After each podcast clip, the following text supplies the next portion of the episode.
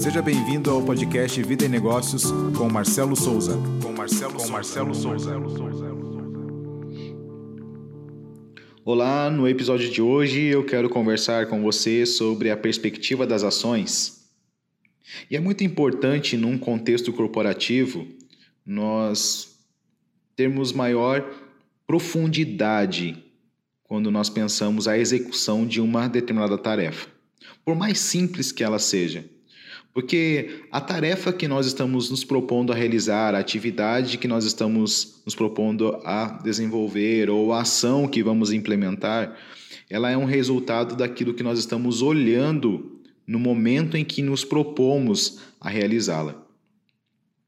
E este olhar ele pode ser um olhar baseado na necessidade do presente ou ele pode ser um olhar voltado para um planejamento futuro.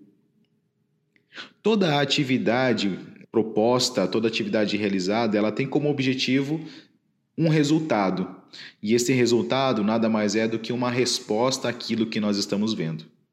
Por isso que muitas vezes nós temos ações que elas promovem um resultado temporário, mas que ao final de uma jornada, de uma semana, alguns meses, esta atividade realizada que custou tempo, custou recursos, ela foi improdutiva no aspecto do projeto mais amplo.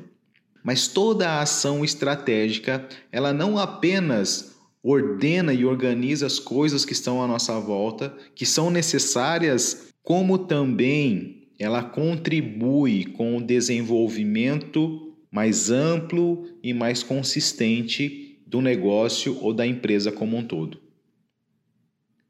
A grande questão é que planejar estrategicamente sempre vai demandar tempo e vai dar muito trabalho.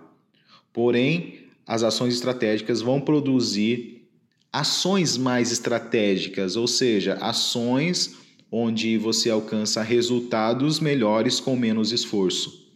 Agora, toda a ação que ela não é proveniente de um olhar estratégico, mas está baseado apenas na necessidade do momento, é uma ação que vai exigir muito esforço, um custo elevado e, acima de tudo, produzir um ciclo repetitivo, onde o nosso olhar vai sendo modelado não mais para pensar estrategicamente, o nosso olhar se torna voltado para as demandas emergenciais e que consomem a maior riqueza que uma empresa pode ter, que é o seu capital acumulado de sabedoria, de desenvolvimento, de crescimento e de perspectiva de uma visão de futuro que vai modelando não apenas as ações dentro da empresa, mas todas as pessoas que estão envolvidas na consolidação da empresa no mercado.